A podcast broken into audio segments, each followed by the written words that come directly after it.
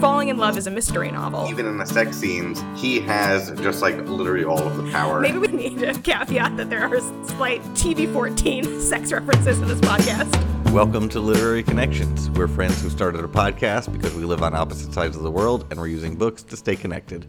I'm known as James Okay. Earl. You're known as an ass? no, I known ass like Adam Carlsen, known ass. As soon as I read the phrase in the book, I was like, "That's my opening, known ass." I love it. I mean, my my opening is obviously I'm Melissa Hansen, and I am so glad that I left academia because that was my thought. The entire novel is Yeah. like, what a shit show environment this is. yes. Uh, this month we're reading The Love Hypothesis by Ali Hazelwood, and uh, there's going to be spoilers. I feel like this is a pretty easy one to summarize. So, um, do we do we have a minute on the clock? Uh, my hypothesis, James, is that you can do this. Oh, that's good. So, three, two, one, go. Olive starts out the book thinking that she's going to attend grad school. She meets a mysterious man in a bathroom who convinces her to do it.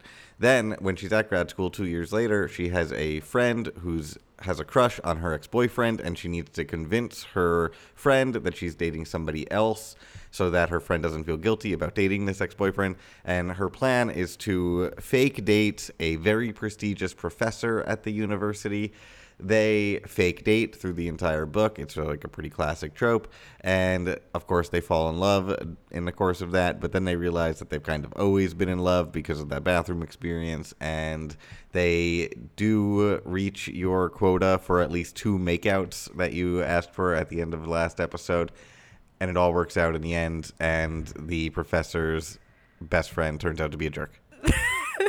Some things were Uh, out of that- order that and not exact- contextualized, but. But that was the heart of it, and you were exactly one minute, so really good internal timing. I also like that you said two makeouts. I feel like they were not makeout. Well, it depends on your definition of makeout, James. like, which base does making out hit these days with the kids? I mean, this happens at the end. This happens in like chapter 16 and chapter 17 when the makeouts, if we're calling them makeouts, happen. But I think it's actually a decent place to start because I was like, what kind of novel is this? It fronts as a young professional novel, like it's about, I don't know, 25 year olds and 37 year olds or however old Adam is then they act like 15 year olds. Like all of their drama is very 16 year old drama. Like they're sitting on each other's laps at academic conferences or just like a bunch of ridiculous that happens. Okay, I've got two things to say about that. One, the lap sitting, absolutely inappropriate. Like that was such a just rom com moment that would never have happened. Suspension of disbelief. But number two, I've met grad students. I worked in a lab for two years as a lab manager, thinking I was going to get my PhD, and grad students absolutely act like they're like 12 years old. Oh, okay, and all yeah. of their drama is like 12 year old drama because you're in a sort of arrested development. You're continuing to go to school and not like go into the professional world. So you kind of just stay put, like emotionally, professionally. It is a very weird time. Like the sort of love triangles I saw people get into, the pettiness of the drama. You don't have any like quote unquote real world stakes.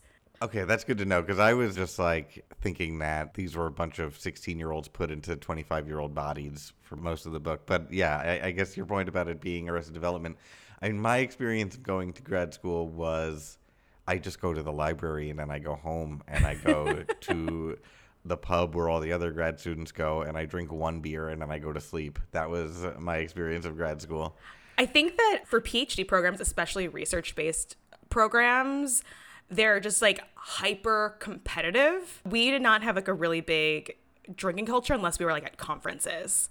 People were always trying to undermine each other's research, become first author for publications. It was very mean girly. And then also because you don't encounter literally anyone else because you're spending all of your time in the lab, you can only fall in love with the people who are around you, who are like fellow grad students or professors. So this honestly, that part rings super true to what I experienced um, hanging out with grad students for many years. That's super interesting because I didn't see any of the like competing for first author or like there was none of that kind of jockeying. It wasn't that kind of drama. If it was that kind of drama, I'd be like, okay.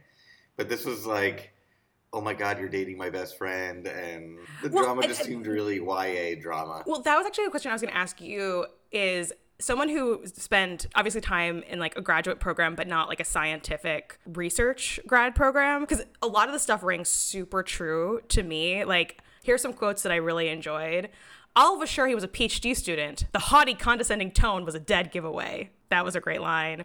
Was I happy? Of course not. It's academia. And then this was my favorite line is what's wrong? She expected the answer to be my p-value is 0.06. I like laughed out loud at that.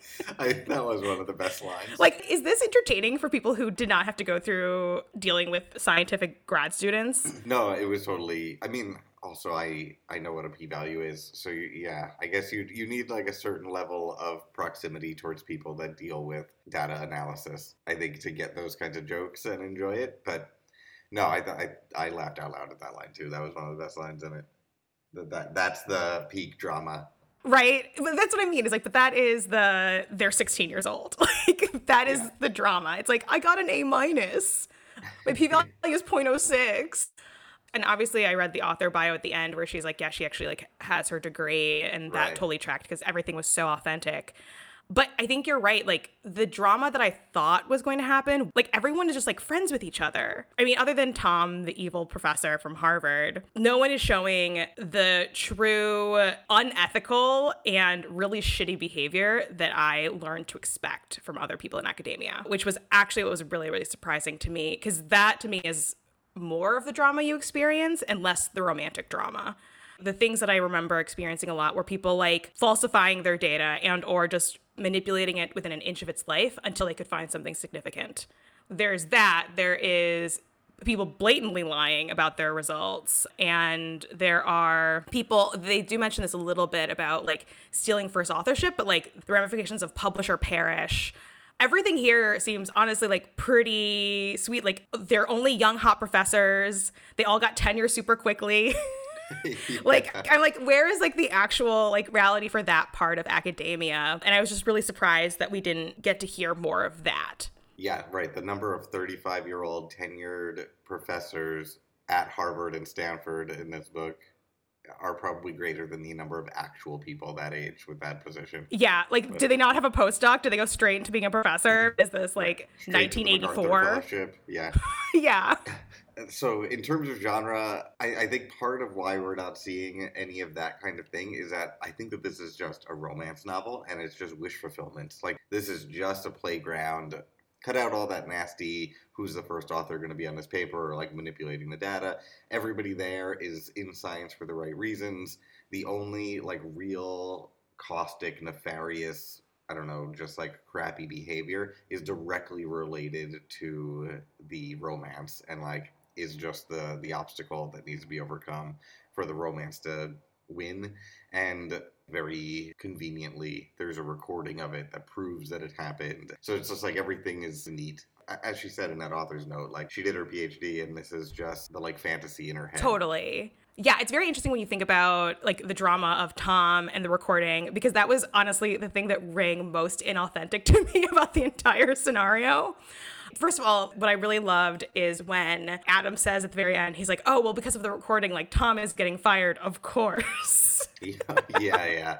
Right that's just wish fulfillment. That's fantasy. That is fantasy. Like wish fulfillment like i literally before this because i was trying to remember there's like a, one most notorious case of a professor that was like basically pressured to resign because he had tenure because he had been like sexually harassing his grad students and i just typed in like astronomy professor sexual harassment thinking that this one article was going to show up and then it turned out there were like have been multiple professors of astronomy that have sexually harassed their grad students and I was like, oh, of course.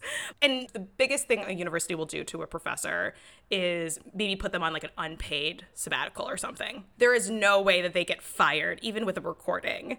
And I feel like if we've learned anything, like recordings, especially during like the Johnny Depp Amber Heard trial, recordings mean nothing. it's all about PR.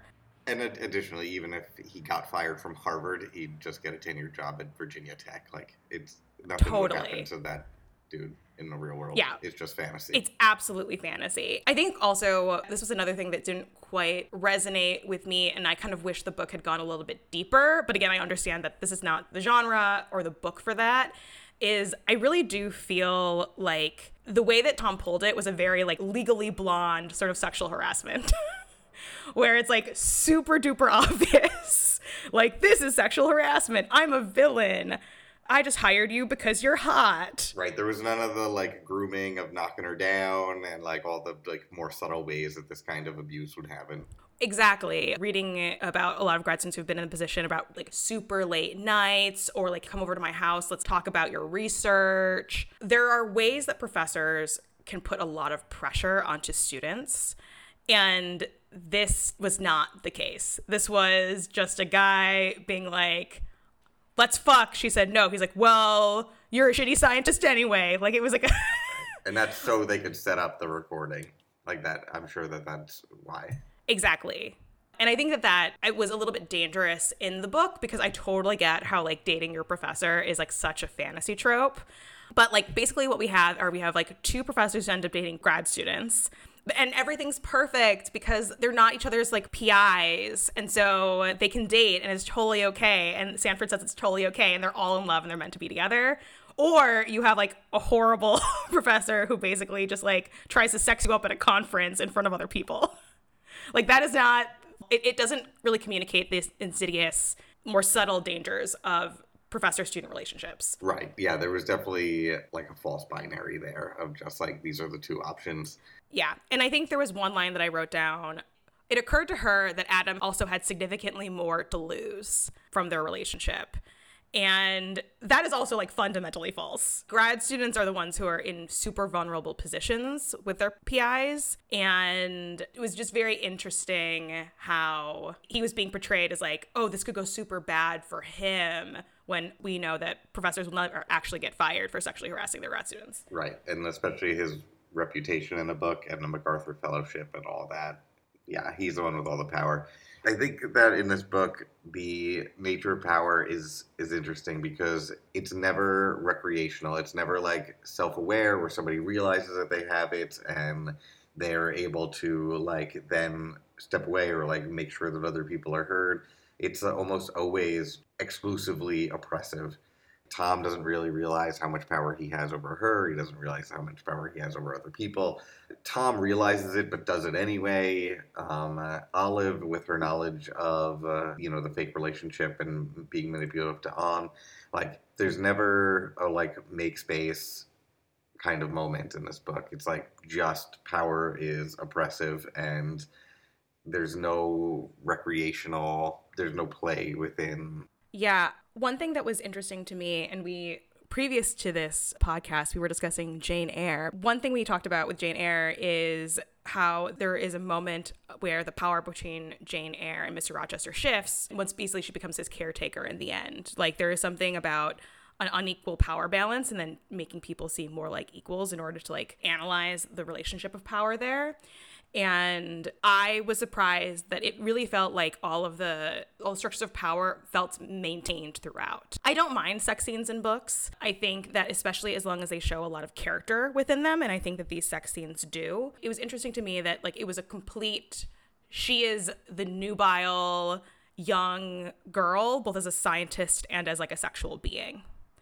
And in every instance he's like oh yeah like I mean, I, how graphic do we get on this podcast no, uh, this is exactly what I'm talking about, though. Is that yeah? Even even in the sex scenes, he has just like literally all of the power, and it's just whether or not she's going to eroticize her subordination or not. totally yeah i think that they try to like make it like oh it's consent and it's sexy consent because he's like can i blank in you happens twice in all the ways that you can imagine someone blanking into someone else. And maybe we need a caveat that there are slight tv 14 sex references in this podcast. And so she, and she consents both times. That to me is also just like oh okay so we're not doing any sort of inversion of power here. It's power in the most traditional way across every single realm. Yes, and uh, the fact that that happened in the sex scene, right? Like, because sex scenes, if they're only about sex, end up just being porn. And this one did have more character than that. It was it was definitely like still about their power imbalance, but it was just confirming it. Like there is no place that he has less power than her, other than the fact that he like really likes her. Like that's that's the only thing that subordinates him, and that's like that's pretty trivial. Yeah, I think that there's also this interesting thing of like, why is he into her? And it's like because she is in academia, quote unquote, for the right reasons. I feel very like Right. I'm watching The Bachelor saying that. I feel like that's honestly like a very trivial reason to be into someone, especially because the majority of people I do know who went to academia are in academia for the right reasons. Like she is a classic grad student who's doing classic me search, which is research, but it's about me. Like I remember anytime I've like interviewed grad students or undergrads for research positions in labs that I managed, it was always like, oh well, I'm studying X, Y, or Z. And I'm like, okay. And they're like, because of something in my childhood. And I'm like, of course. like, yep, obviously, like that is what you do. That to me seemed like a very trivial reason for him to be into her versus it was sort of like told and not shown that she's also a good scientist. Like being a good scientist is more than having a good idea or like an authentic desire to move the field forward and save lives. You can tell that Adam really cares about people who like use statistics well and people who are just like setting up experiments really authentically, which is huge and actually like a huge problem in academia and I really respected that part about him. But to me, that's more important than being in academia, quote unquote, for the right reasons. Right. Yeah, being rigorous. Right, being rigorous. So it's not like he fell in love with her because she's rigorous. And we're really just told that she's rigorous and not shown it. And then even the things that she does screw up, she's like late at the lab once and she's like, I don't know why this thing isn't working. He like gently points out to her, like, oh, I think that you need to do this. And then it solved all of her problems. And I think that was also like a classic example of, first of all, him showing enormous bias because in any sort of capacity where he was reviewing her colleagues' research, he would have like poked a big hole in front of other professors and been like, you're an idiot, Yeah. which is a really insidious part of like professor student relationships, even if they're not your PI, especially if they're not your PI. I think that it shows that she's not actually like that much smarter than anyone else, too. Yeah, in fact, you could make a strong argument that she's not rigorous. Like the fact that she wouldn't want him on her grading panel, especially if she's so serious about this me search, that she's going to want the guy who's going to be able to help her actually make the clinical trial work and like solve this problem. And it seems like he is that guy. I, I also think that sometimes Olive struggled a little bit as a character, being like one of those classic YA characters where she's like, wow, this is what the professor that I wrote to looks like. And those things drive me up a freaking wall, especially in academia. Like, you know who everybody is. I was like, did you apply to this professor not knowing whether or not she had relationships at big enough labs that you could do your research? Like, that is like research thing number one when you're picking a professor. I guess some people don't pay attention, but I wouldn't expect people who are like top of their class, brilliant researchers to not know and not think about the important people in the field and their relationships with each other. Like, I knew every professor that my professors had done research with. To, to pull this back to the um, element of power and just like how it completely imbalanced this this whole love story is, a book that I thought did this really well was Sally Rooney's Normal People, where at every stage of that couple's relationship, one of them had an imbalance of power, but it was never the same one every single time. It was Mhm. like this person's popular, but this person's rich. This person is, you know, fitting into college really well, but this person is more experienced with, I don't know, whatever. But it was always like they were trying to reconcile these power differences before they become normal people at the end. And this one was just like, nope, Adam is better and more powerful in every single situation that you could imagine. And the only thing that humbles him at all is just that he like really likes her. Yeah. And I guess part of me wants to like give the book a pass. Like it's supposed to be a fantasy. Yeah. Like I can totally understand this being like honestly the ultimate fantasy as a 22-year-old grad student where the super hot, super ripped tenured professor who's in his early 30s, what? totally like is in love with you and obsessed with you and takes you under his ring as a scientist and a woman. And I'm like, I totally get that fantasy like you don't want to yuck other people's yums especially when it comes to like sexual fantasy but at the same time i'm like can we add a little more nuance like academia is like toxic as fuck Yeah. Also, the cover of this book is like a cartoon, skinny brunette guy, but then the action of this book is straight up Fabio romance novel, huge man, blowing hair, ripped stomach. Like, just there's a disconnect between the cover art, which was clearly directed at 16 year old YA audience, and the content that had people blanking and other people which is like very clearly romance novel on the beach that my stepmom would have read. yeah especially considering like in the ya books that we think that the audience is targeting like those tend to at least try to interrogate these dynamics a little bit more this feels like very surface level like written 10 years ago the fantasy is undisturbed but there is a evil villain who uh, is potentially trying to like ruin the maiden. Like i'm thinking back to like exactly the fabio sort of thing of like the young ingenue virgin who falls in love with the worldly rogue and then there's an even worse rogue who's trying to like steal her virtue. yeah. but don't worry fabio's gonna beat him up Yeah, don't worry, he's bigger and more powerful in all the ways, like physically and within academia, and everything will be taken care of because Fabio will take care of it. Yeah, which was interesting when I when at the very end when Adam hurt the audience and was like, "I'm gonna kill you, Tom, if you hurt the woman I love. I'm gonna kill you." Yeah. When I feel like in academia it would be like less like I'm gonna kill you and more like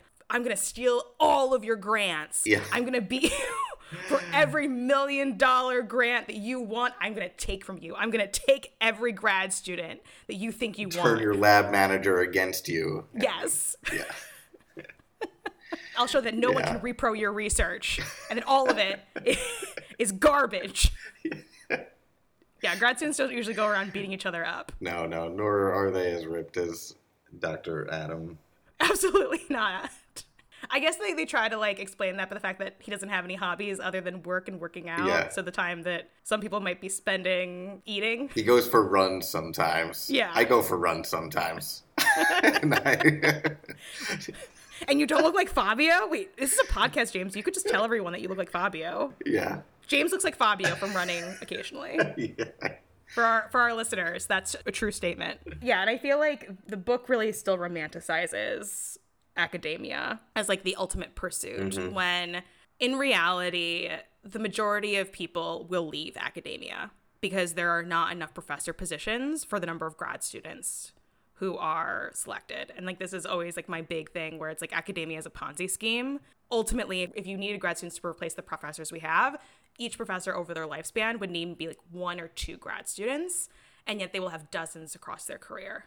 Which is why it's such a like horrible competitive environment. And so I feel like that is another thing where the book didn't speak to the reality of grad school being cutthroat for that very reason, not just because people can't hack it, but because it is designed so that professors can get cheap labor selling people this fake dream. Yeah, and that romanticism of uh, the academic versus the industry person. And the thing that's at stake there is really just prestige. It's like prestige or money. And so there's something that's perceived as more honorable if you stay Ravenclaw rather than go Slytherin. Mhm. And I don't know if that is true. Like, I don't know if prestige is because you're still doing research, right? Like, if you go to industry, you're still doing the things to. It's just you're working for big pharma instead of Harvard. But like, is that better? I don't know.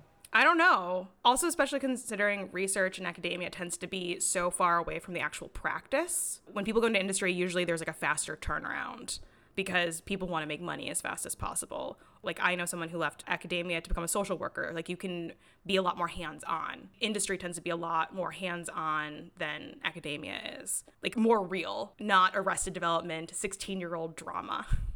One of her roommates, Malcolm, comes from a long lineage of professors, like very esteemed professors, and is getting a lot of pressure to quote unquote hack it in academia um, when he wants to move into industry. And so this is like an ongoing debate with him and his parents that is even more painful because Adam, Olive's boyfriend, has maligned Malcolm's research.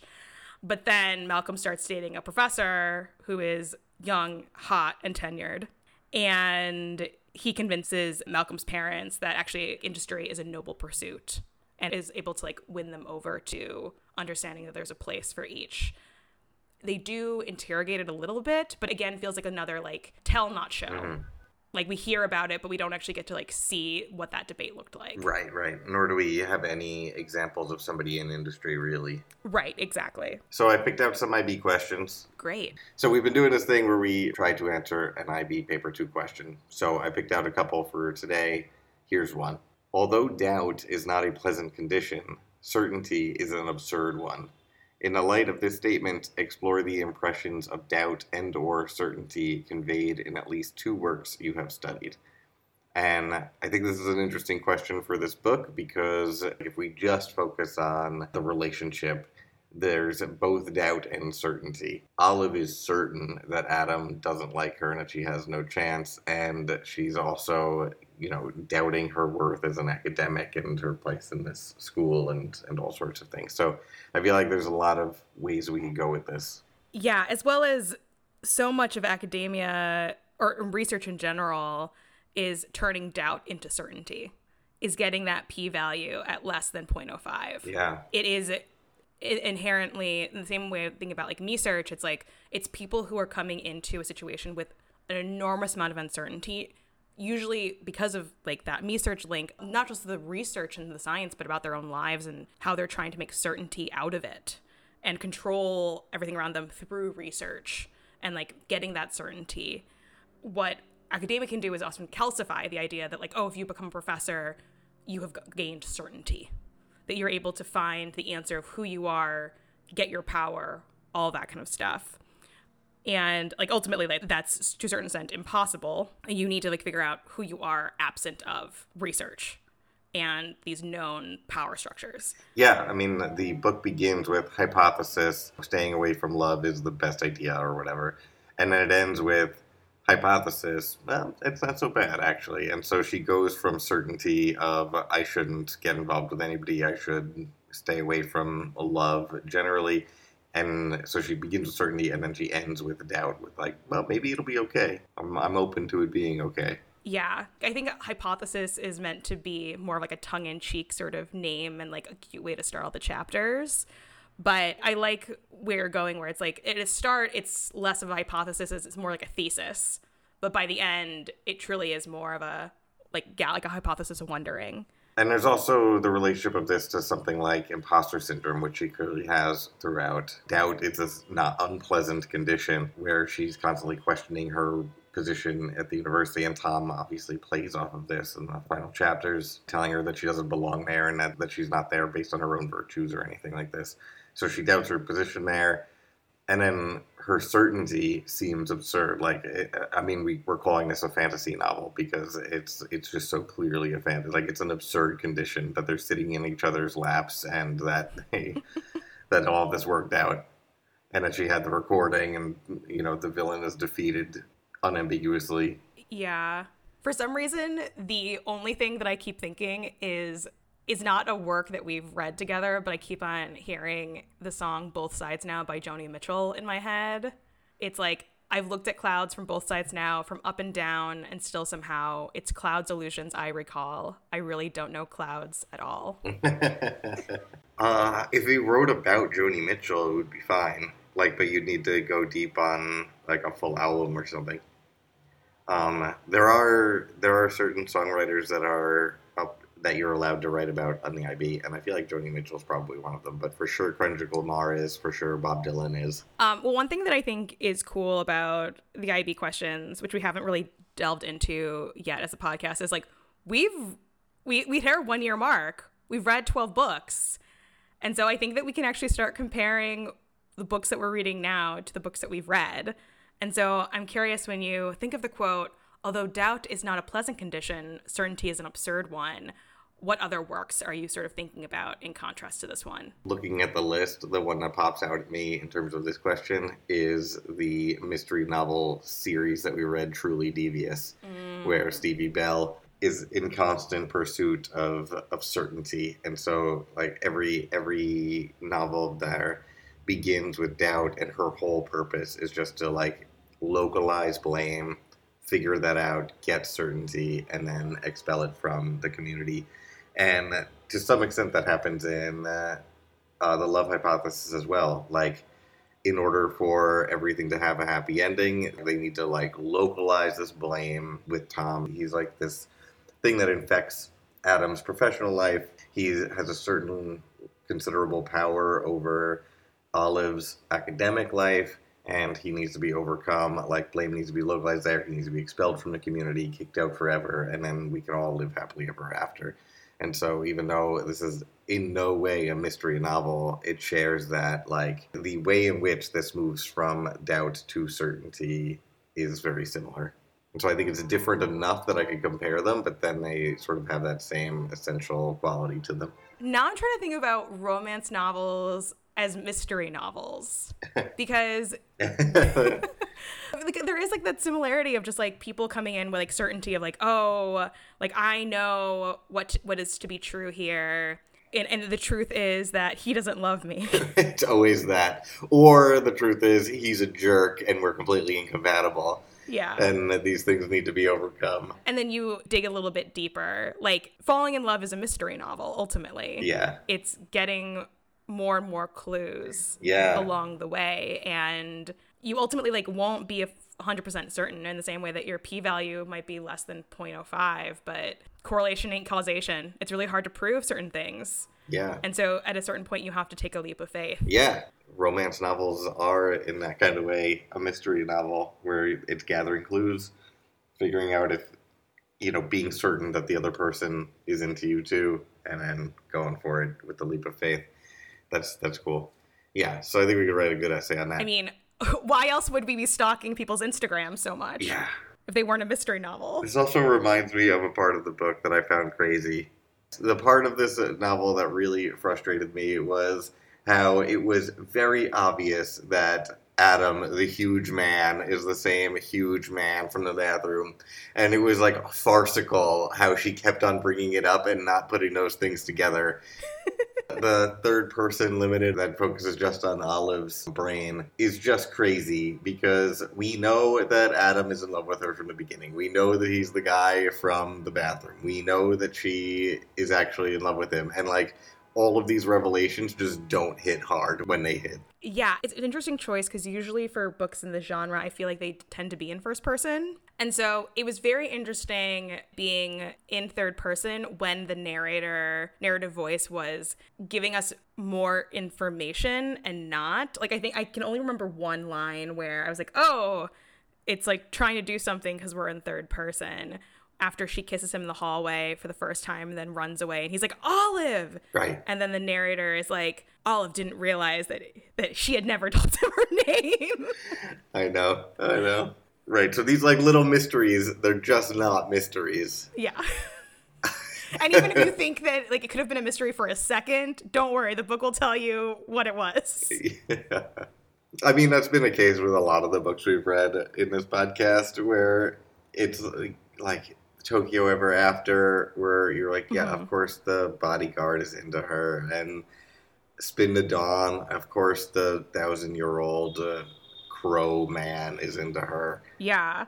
Man, there's a lot of books that we've read that, that the trope is he's handsome, he's hot, and he's really mean. Right, it's the Darcy trope, um, except these books don't really. The guy is never actually that mean. He's mean to everyone except me. Yeah. He just wants them to be good scientists. He's not actually mean. But like the bodyguard in Tokyo Ever After was never actually mean. The the thousand year old crow man in Spin the Dawn was like never actually that mean. Yeah. And even Adam, like you know, in a high stress situation, he didn't sugarcoat feedback, and people got sad. I don't know. it's just not that mean. We need meaner men. I don't know. Like I believed Darcy was a jerk. Like I believed that he was just like the pinnacle of privilege and just an, an a hole. And then when when you realize he's not, it like actually hit. Darcy is a dick. Right. Like the very fact in his proposal, he's like, you know, I tried not to feel anything for you because your family sucks, but I can't stop myself. like, dude needs to like learn his lesson throughout the book. yeah. Like he grows. I'm not sure that Adam has grown in this book, other than he's like, maybe sometimes I can say feedback in a slightly better way. Not like I need to consciously unwrite my own narrative of my own privilege. That's the difference in nuance. So I listened to the one chapter out of order because of the way our Audible accounts work. And I just heard that one conversation with her, him being like, "No, I don't. I'm not getting vaccinated for the flu." And so I like stopped listening and then turned to Kimberly and I was like, "Man, Adam's an anti-vaxxer. I didn't see that coming." I mean, I think that is also an interesting thing around. Well, first of all, now that I think about it, it's probably the only time that she's had power over him, yeah. which is she got him to be vaccinated. Good job. Of like, you might know what's good for you, but like not do it. So, Melissa, Yes. what do you want to read next? We have been doing a lot of like modern stuff. I feel like we should, you know, go back in time a little. All right. I think we can stick with the romance, but maybe not so academic. All right. Well, that sounds like we're heading towards historical fiction, and I'm always down for historical Yeah. fiction. And I don't think we've done any real historical fiction. No. I mean, maybe one last stop counts. Mm, but I- kind of Ti that time travel but you know i think we can do historical fiction but like still have like a little bit of magic like one last stop Do you have anything in mind? A marvelous light by Freya Marske which is sold by goodreads as a himbo librarian pairing but make it gay as well as being a top book from rick riordan so i don't know what that venn diagram is but it sounds great Okay, I'm in. Oh yeah, look, Edwardian England, 1908. English upper class, secretly magicians. Oh, I'm in. Let's do it. secretly magicians yes unexpected dangers Upvote. Upvote. a secret that more than one person has already died to keep. Oh my god. Bring back the death. No one died in this book. Frenemies to lovers. We only do frenemies to lovers, but let's do another one. Yeah, yeah, yeah. Maybe this one will finally be enough of an asshole for you, James. Okay, yeah, let's do. It also Rick Riordan also says it's it's R rated, so I guess we're doing another steamy one. Yeah, well, we'll have to have another uh, warning on our podcast in case we need to talk about specific acts in places. Okay. Literary Connections is hosted by me, Melissa Hanson, and James Earl, and we're produced by Kimberly Johnson. You can follow us on Twitter at lit underscore connections. Join us next month when we'll be reading Marvelous Light by Freya Marske. All right. See you next month. See you next month!